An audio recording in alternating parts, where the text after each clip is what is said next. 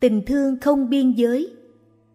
Khi chạy theo quyền lực giả tạo hay chạy theo đối tượng của thèm khát, ta sẽ đánh mất một điều tối ưu cần thiết cho hạnh phúc, đó là tình yêu thương.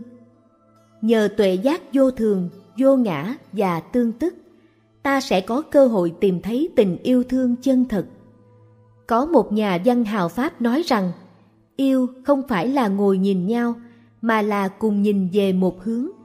Theo tôi, thì tất cả chúng ta phải quay về nhìn lại cuộc đời của mình thật sâu sắc, để xem thử, bằng kinh nghiệm của bản thân, câu nói này có đúng không? Và nếu đúng, thì đúng tới mức nào? Mỗi chúng ta đều có nhu cầu và ước muốn.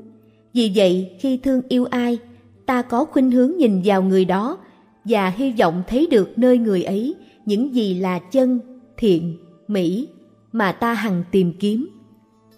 Ta khao khát những gì chân thực. Ta cầu mong những gì thánh thiện, đẹp đẽ, tốt lành. Nhiều người trong chúng ta tin rằng nếu tìm thấy những phẩm chất ấy nơi người kia thì ta không còn thiếu thốn gì nữa và sẽ bớt cô đơn. Tất cả chúng ta đều mong đợi thấy được những đức tính đẹp đẽ đó nơi người khác. Chúng ta thường tin rằng rất ít người hội đủ những đức tính ấy, nên khi thấy những đức tính ấy nơi một người nào đó, ta liền đem lòng thương yêu người đó, bởi vì ta nghĩ rằng ta đã khám phá ra những gì là chân, thiện, mỹ. Phải cẩn thận trong cách tìm kiếm, bởi vì tri giác ta có thể sai lầm. Đôi khi, những gì ta nghĩ là chân thật, chưa chắc thật sự là chân thật. Những gì tốt lành, chưa chắc thật sự tốt lành. Những gì là đẹp đẽ, chưa chắc thật sự đẹp đẽ. Tình yêu của ta có thể đã dựa trên những tri giác sai lầm, để rồi sau một thời gian, ta khám phá ra rằng ta đã nhầm. Bởi vì người ấy không phải là hiện thân của chân, thiện, mỹ như ta đang trông đợi. Và ta cho rằng người kia đã phản bội, đã làm khổ ta. Ta đi tìm một người khác. Ta có thể thất bại nhiều lần như thế, hết người này đến người khác, rồi ta đâm ra mệt mỏi, thất vọng, chán chường. Cứ như thế, suốt đời ta rong ruổi đi tìm một người trong mộng. Mới đầu, ta có cảm tưởng rằng ta thiếu thốn, rằng ta chỉ vẻn vẹn nửa phần, rồi ta lang thang đi tìm nửa phần còn lại, như một cái nồi thiếu dung. Ta loay hoay đi tìm cái dung đậy. Ta bị ám ảnh bởi mặc cảm tự ti rằng ta không có gì đẹp đẽ, tốt lành. Mặc cảm này nằm sâu trong mỗi người. Ta có cảm tưởng rằng ta chẳng đáng gì. Ta không nói ra, có khi ta cũng không ý thức về điều đó, nhưng trong tận cùng sâu thẳm của tâm thức, ta tin rằng trong ta không có gì là chân thật, là thánh thiện, là đẹp đẽ. Vì mơ ước có được chân, thiện, mỹ mà ta cố gắng chứng tỏ là ta có chân, thiện, mỹ, dù chỉ ở bề ngoài. Trong thâm tâm, ta vẫn nghĩ rằng ta không thực sự thánh thiện, thực sự đẹp đẽ, cho nên ta tìm cách cải thiện bề ngoài của ta bằng mỹ phẩm, y phục, ăn kiêng hay giải phẫu thẩm mỹ. Rồi ta học hỏi nghiên cứu này nọ, hoặc làm những việc khác thường để được tiếng là một người có uy tín, có hiểu biết rộng.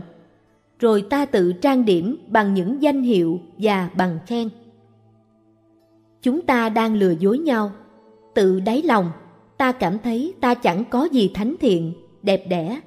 Nhưng đồng thời ta lại cố chứng tỏ với mọi người rằng ta là hết mực thánh thiện, hết mực đẹp đẽ, hết mực đáng tin cậy. Cứ như vậy, tập khí được trao truyền từ thế hệ này đến thế hệ khác. Và trong khi lừa dối những người khác, thì ta lại bị người khác lừa dối. Chúng ta là nạn nhân của nhau. Ta trang điểm để che bớt những cái xấu của mình, và người khác cũng làm y vậy. Khi thành đạo dưới cội cây bồ đề, Bụt đã rất kinh ngạc khi khám phá ra một sự thực, một điều mà chúng ta cũng phải ngạc nhiên. Ngài thấy rằng tất cả chúng sanh đều có tự tính, chân, thiện, mỹ, nhưng rất ít người biết như vậy.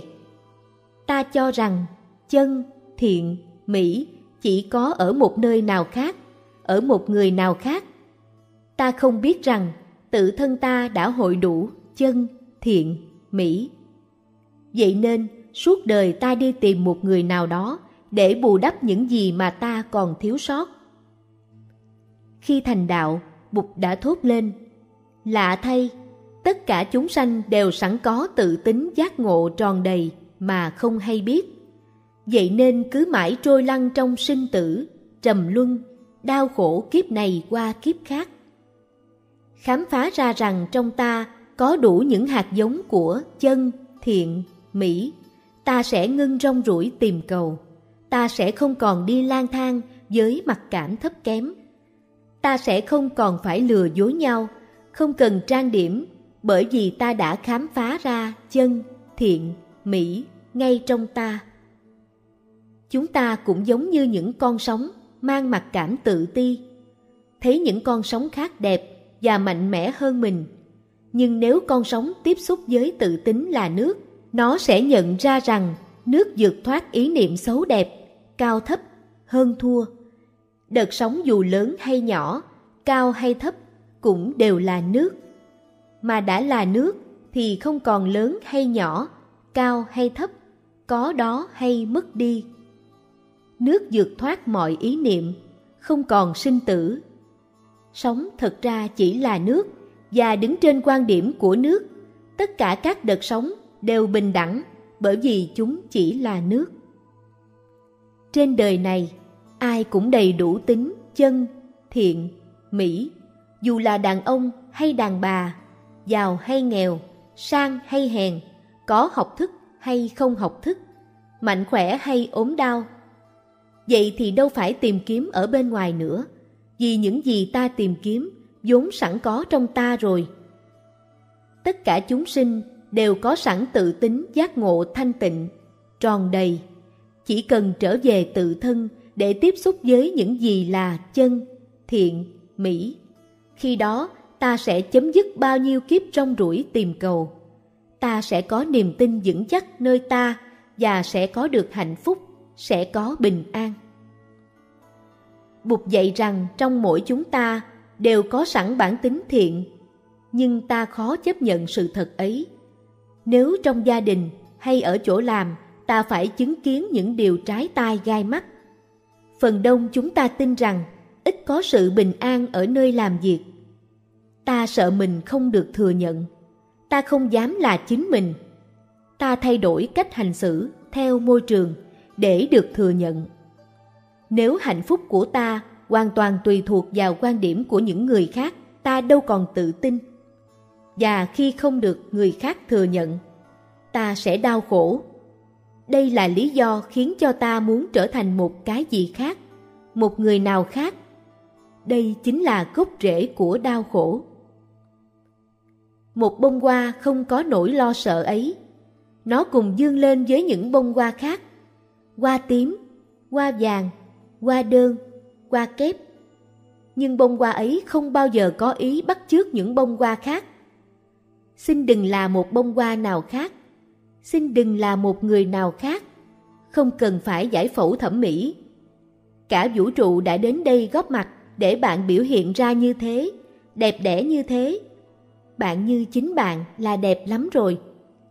Bạn không cần phải được những người khác thừa nhận. Bạn cần chấp nhận chính mình. Là hoa sen thì hãy cứ đẹp như hoa sen, đừng cố đẹp giống hoa mai nếu cứ cố gắng thay đổi mình để mong được mọi người thừa nhận, bạn sẽ suốt đời đau khổ. Hạnh phúc chân thật, quyền lực chân thật là tự hiểu mình, chấp nhận mình, có niềm tin nơi chính mình. Có một thanh niên đến làng Mai xin xuất gia. Anh gặp rất nhiều khó khăn vì anh rất mong mọi người chú ý đến vẻ hào hoa và tài năng của mình. Suốt đời chàng thanh niên này khao khát được người khác công nhận. Anh tưởng rằng anh sẽ toại nguyện khi thành một tu sĩ, nhưng anh vẫn đau khổ. Khi các bạn đồng tu trò chuyện hay chơi đùa vui vẻ, mà anh tới thì bầu không khí đó biến mất. Không phải họ muốn loại trừ anh, mà chỉ vì anh cứ muốn mọi người phải chú ý đặc biệt tới mình, và năng lượng đó khiến mọi người không thấy thoải mái. Một ngày nọ tôi nói với anh, con muốn được công nhận nên con đau khổ. Bây giờ con hãy thử đến với mọi người với tâm niệm không cần được công nhận. Con hãy chỉ là con thôi. Nếu con thực tập chánh niệm để thấy những khổ đau và nhu cầu của những người khác trong tăng thân, thì nhu cầu được thừa nhận trong con sẽ yếu đi. Khi đó, mọi người sẽ dễ dàng chấp nhận con. Và nếu con có khả năng và tài ba thực sự, mọi người sẽ nhận ra ngay. Ban đầu thì sư chú cưỡng lại lời khuyên, tập khí của bao năm khó mà thay đổi. Nhưng dần dần sư chú quên đi nhu cầu được thừa nhận. Hạnh phúc dần già đã đến. Ý niệm về chân, thiện, mỹ, về những gì mà ta quý trọng có thể là chướng ngại cho hạnh phúc của ta. Ta tưởng tượng, tạo ra hình ảnh trong tâm trí và ta đau khổ vì những hình ảnh ấy. Ta lo rằng thiên hạ đang phán xét ta, nhưng chính nỗi lo ấy là nguyên nhân gây đau khổ, chứ không phải sự phán xét của thiên hạ. Đau khổ hoàn toàn do tâm tạo. Thực tập thương yêu theo lời Bụt dạy rất rõ ràng. Đó là sự thực tập, tâm vô phân biệt, xả, dựa trên tuệ giác vô ngã. Hiểu rằng tất cả mọi sự mọi vật đều do mọi sự, mọi vật khác tạo thành, thì ta sẽ ngưng đi tìm một con người hoàn hảo hay mong cầu được thừa nhận. Ta tập nhìn mình và người khác như thế. Mọi biểu hiện trên đời tự thân chúng đều màu nhiệm, và ta cũng là một biểu hiện màu nhiệm của sự sống. Có khi giữa ta và người không có sự cảm thông, cũng có lúc ta bị người khác hiểu lầm nhưng ta không cần phải đau khổ, cứ sống cho đàng hoàng, rồi chẳng bao lâu sau, những hiểu lầm kia sẽ được gỡ bỏ. Ta biết rõ những gì đang xảy ra trong ta, ta biết rõ tâm thức ta. Nếu ngày nào ta cũng có những ý nghĩ tích cực, tốt đẹp, hiểu biết, thương yêu, cũng nói lời ái ngữ, cũng làm việc lành, thì dần dần giá trị của ta sẽ tự hiển lộ. Có thể cần nhiều ngày, nhiều tuần có khi cần nhiều năm, nhưng nếu ta biết rõ mình thì ta không còn phải đau khổ. Thực tập tự tìm hiểu mình, nghĩ những ý nghĩ lành, nói lời lành, làm việc lành sẽ đem lại cho bạn niềm tự tin và chuyển hóa mọi việc. Ta nhớ rằng sức mạnh tâm linh đầu tiên là niềm tin. Bụt hay bất cứ bậc chỉ đạo tâm linh lớn nào khác không bao giờ muốn chúng ta là nô lệ chỉ biết đặt niềm tin vào một ai khác. Bụt không muốn chúng ta lệ thuộc vào Ngài. Bụt nói rất rõ, trong con có sẵn cái mà con đang đi tìm. Trong tự thân chúng ta đã có sẵn một bậc thầy để trở về nương tựa. Hãy đặt niềm tin vào tự tính chân, thiện, mỹ. Phải trở về tự thân để khám phá ra điều đó. Đó chính là bản thể của bạn. Đó chính là nền tảng cho quyền lực đích thực của bạn. Ta cần nhìn người thương bằng tuệ giác đó. Ta nói với người thương rằng, mình đừng sống hẹp hòi nữa, mình nên cùng trở về với tự thân. Đừng lừa dối nhau nữa, chúng ta không cần lừa dối nhau vì những gì mà hai ta đang đi tìm đã có sẵn trong mỗi chúng ta. Khi đó, ta và người ta thương sẽ thành bạn đồng hành trên con đường đạo. Con đường hướng chúng ta vào sự khám phá bên trong, chứ không phải tìm cầu ở bên ngoài. Khi yêu, ta cảm thấy mình mạnh mẽ, đầy năng lượng. Ta hạnh phúc vì đã gặp được người tri kỷ. Năng lượng ấy thật trong sáng và đẹp đẽ. Nhưng ta phải biết chăm sóc năng lượng ấy bằng chánh niệm. Nếu không thì thương yêu sẽ dễ dàng biến thành đau khổ khi đã có hiểu biết, ta sẽ biết nên làm gì hay không nên làm gì để đem lại hạnh phúc và bình an cho người ta thương. Đây chính là tình yêu chân thật. Hãy nuôi dưỡng hiểu biết bằng sự thực tập lắng nghe sâu và nói lời ái ngữ. Không có tình yêu chân thật thì không thể có hạnh phúc. Tình yêu không dựa trên năm sức mạnh tâm linh thì rất mạo hiểm, vì ta dễ bị lệ thuộc vào những nét chân thiện, mỹ của người kia. Nhưng nếu có chánh niệm và định lực, ta sẽ biết cách điều phục tình yêu. không để cho tình yêu đó gây nên đau khổ cho mình và người yêu. Tình yêu là một năng lượng, năng lượng ấy có mang lại bình an, thương yêu và giải thoát hay không? Hay nó chỉ tạo thêm thèm khát, lo âu và sợ hãi? Giáo lý đạo Bụt khuyên ta nên thương yêu mọi loài chúng sanh như một người mẹ thương yêu đứa con duy nhất. Tình yêu này đạo Bụt gọi là từ bi vô lượng, tình yêu thương không bờ bến. Từ bi vô lượng là nguồn năng lượng vô tận. Năng lượng của niệm, định và tuệ sẽ giúp ta chuyển tình yêu thương hạn hẹp thành tình yêu thương không biên giới. Bụt nói tới bốn yếu tố của tình yêu chân thật. Từ khả năng hiến tặng niềm vui, bi, khả năng làm dơi nỗi khổ, hỷ, khả năng quan hỷ mỗi ngày, xả, khả năng không kỳ thị, không phân biệt. Tình yêu chân thật thì không có kỳ thị. Ta thấy được đau khổ của người kia là đau khổ của chính mình. Hạnh phúc của người kia là hạnh phúc của chính mình. Dưới ánh sáng của tâm vô phân biệt, hạnh phúc và đau khổ mang tính cộng đồng chứ không còn là vấn đề của một cá nhân. Nếu chúng ta không hiểu người bạn đời, nếu ta không chia sẻ niềm đau, nỗi khổ của người ta yêu, thì đâu còn là yêu thương mà chỉ là hưởng thụ, là sự thỏa mãn nhu cầu cá nhân. Tình yêu chân thật đòi hỏi chăm sóc và kính trọng. Nếu quan tâm chăm sóc và tôn trọng nhau, ta thấy ngay niềm đau nỗi khổ của người kia và ta sẽ không tiếp tục làm khổ người kia như vậy. Để tình yêu có ý nghĩa, ta cần nuôi dưỡng bồ đề tâm, tâm từ bi vô lượng. Thực ra, tình yêu hạn hẹp cũng có thể hữu ích. Một liên hệ tình cảm, cá nhân cũng có thể giúp ta có thêm tuệ giác về hoàn cảnh của riêng ta và tình trạng thế giới. Trong liên hệ tình cảm ấy, ta thực tập năm nguồn năng lượng tâm linh, tính, tấn, niệm, định, tuệ đồng thời giúp người kia phát triển những sức mạnh ấy. Trước hết, ta học cách yêu thương một người với tất cả hiểu biết và tuệ giác của ta. Rồi sau đó, ta mở rộng tình yêu thương đến người khác, rồi người khác nữa. Cho đến khi tình yêu thương của ta bao trùm tất cả để trở thành tâm vô lượng. Khi thiền tập, chúng ta quán chiếu sâu sắc để nuôi dưỡng an lạc và ôm ấp khổ đau để chuyển hóa chúng thành tuệ giác và giải thoát. Vậy thì yêu thương cũng chính là thiền tập. Ta quán chiếu sâu sắc tình yêu của ta để biến tình yêu ấy thành một nguồn sức mạnh tâm linh.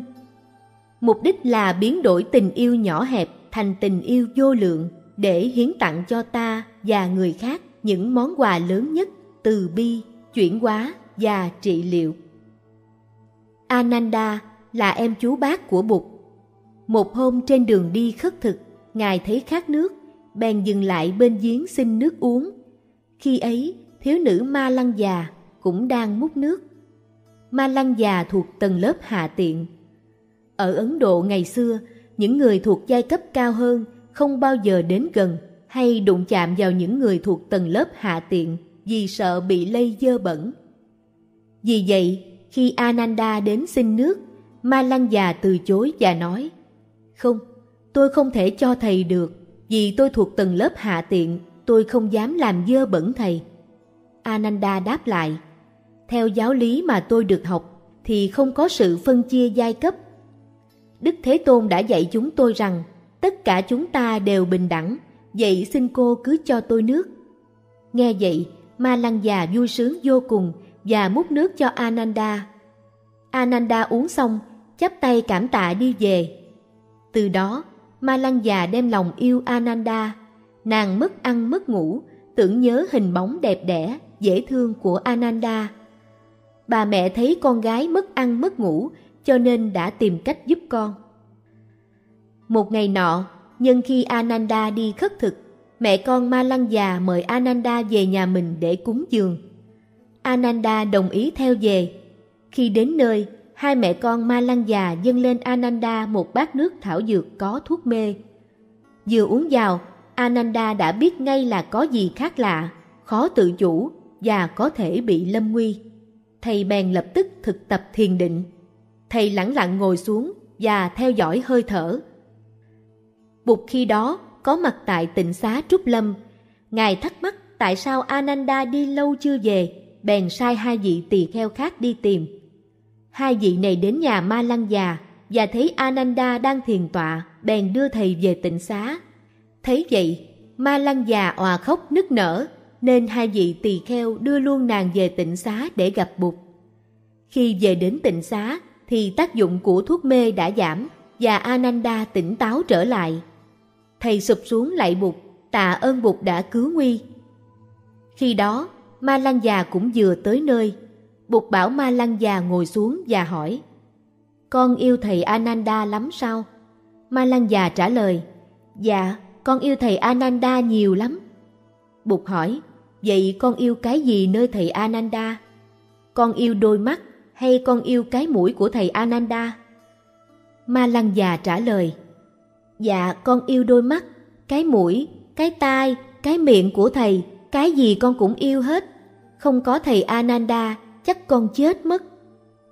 Bụt bèn nói, thầy Ananda có nhiều cái khác, mà nếu biết thì con sẽ yêu thầy ấy nhiều hơn. Dạ thưa là những gì ạ? À? Ma Lăng già hỏi Bụt. Bụt mỉm cười trả lời. Ví như tình thương rộng lớn, ví như bồ đề tâm của thầy Ananda, con mới chỉ thấy đôi mắt, cái mũi, cái tai, cái miệng của thầy Ananda thôi. Thầy Ananda còn trẻ mà đã từ bỏ cuộc sống giàu sang để làm một khất sĩ với chí nguyện giúp cho nhiều người. Thầy Ananda không thể nào hạnh phúc với một hay hai người, bởi vì hạnh phúc ấy quá nhỏ hẹp. Vì vậy mà thầy xuất gia, thầy muốn làm hạnh phúc cho nhiều, rất nhiều người. Thầy có đại bình đẳng tâm, thầy không muốn chỉ thương một người mà thương tất cả mọi người. Bồ đề tâm của thầy Ananda rất đẹp. Nếu con có thể thấy được điều đó nơi thầy Ananda thì con sẽ thương thầy ấy nhiều hơn. Nếu con thực sự thương thầy Ananda thì con nên giúp thầy ấy thành tựu được chí nguyện lớn. Thầy Ananda cũng như một luồng gió mát. Nếu con muốn chiếm hữu và nhốt nó vào trong một cái hộp, thì con không còn gió mát nữa. Thầy Ananda cũng như một đám mây thông dong trên bầu trời xanh. Nếu con muốn bắt và nhốt đám mây vào hộp khóa lại, thì chẳng khác gì con giết thầy Ananda, bởi vì con sẽ không thấy được những gì đẹp nhất nơi thầy. Nếu mà con thấy được như vậy, thì con sẽ thương thầy ấy nhiều hơn, và con sẽ thương như thế nào để cho thầy Ananda vẫn là thầy Ananda cũng như để cho đám mây vẫn là đám mây thông dong trên bầu trời xanh trong. Con không nên nghĩ rằng chỉ thầy Ananda mới có chí nguyện đẹp như vậy. Con cũng vậy, con cũng có chí nguyện đẹp như thế. Con cũng có thể sống như thầy Ananda. Nếu con thực sự thương thầy Ananda và thấy được bồ đề tâm của thầy, con có thể trở về tự thân và thấy rằng trong con cũng có bồ đề tâm và con có thể phát nguyện với thầy Ananda rằng con sẽ sống như thế nào để ngày càng đem lại hạnh phúc cho nhiều người. Nghe Bụt nói như thế, nàng vô cùng ngạc nhiên. Con chẳng đáng chi cả, con thuộc tầng lớp hạ tiện, con không thể làm cho ai hạnh phúc được. Bụt nói, có chứ, con đã làm được rồi, con đã có sẵn trong con những gì là thật, là lành, là đẹp. Ai cũng đều như vậy cả, chỉ cần biết trở về với tự thân thì ta có thể tiếp xúc với những hạt giống của chân, thiện, mỹ trong ta sẽ phát sinh niềm tin và biết chắc rằng ta có thể đem lại hạnh phúc cho rất nhiều người. Ma Lăng già hỏi Bụt, Dạ thưa, thật vậy sao? Con có thể xuất gia làm một nữ khất sĩ và giúp cho vô số người như thầy Ananda sao? Bụt trả lời, được chứ, nếu con tiếp xúc với những gì là chân, thiện, mỹ trong con và khơi dậy tâm từ bi trong con, thì con cũng có thể như thầy Ananda và làm cho nhiều người được hạnh phúc. Được Bụt khai mở tuệ giác, Ma Lăng già sụp xuống đảnh lễ Bụt. Ma Lăng già trở thành một sư cô và tình yêu của nàng đã mở rộng thành tâm từ bi vô lượng. Cũng vào thời Bụt, có một vị tỳ kheo tên là vai kali, Thầy vai kali rất mực quyến luyến Bụt, rất mực thương Bụt, nhưng tình thương ấy thật nông cạn. Đối với thầy vai kali, Bụt là một thiên thần hào quang sáng chói. Thầy vai kali rất thích được ngồi gần Bụt. Được ngồi gần Bụt là thầy cảm thấy bình an, hạnh phúc, thỏa mãn rồi. Thầy không mấy để tâm vào lời Bụt giảng, chỉ chăm chú ngắm nhìn Bụt. Thầy ngồi đó, ngay sát Bụt, nhưng chỉ thấy cái bóng mờ của Bụt, chỉ thấy một phần rất nhỏ vẻ đẹp của Bụt. Thầy vai kali không thấy được tuệ giác lớn, từ bi lớn của Bụt. Sau một thời gian, thấy thầy vai kali tu tập vẫn còn yếu kém, Bụt không cho thầy vai kali đến gần và không cho thầy làm thị giả nữa. Thầy vai kali nghĩ rằng mình bị Bụt hắt hủi, Bụt không còn thương mình nên có ý định tự tử.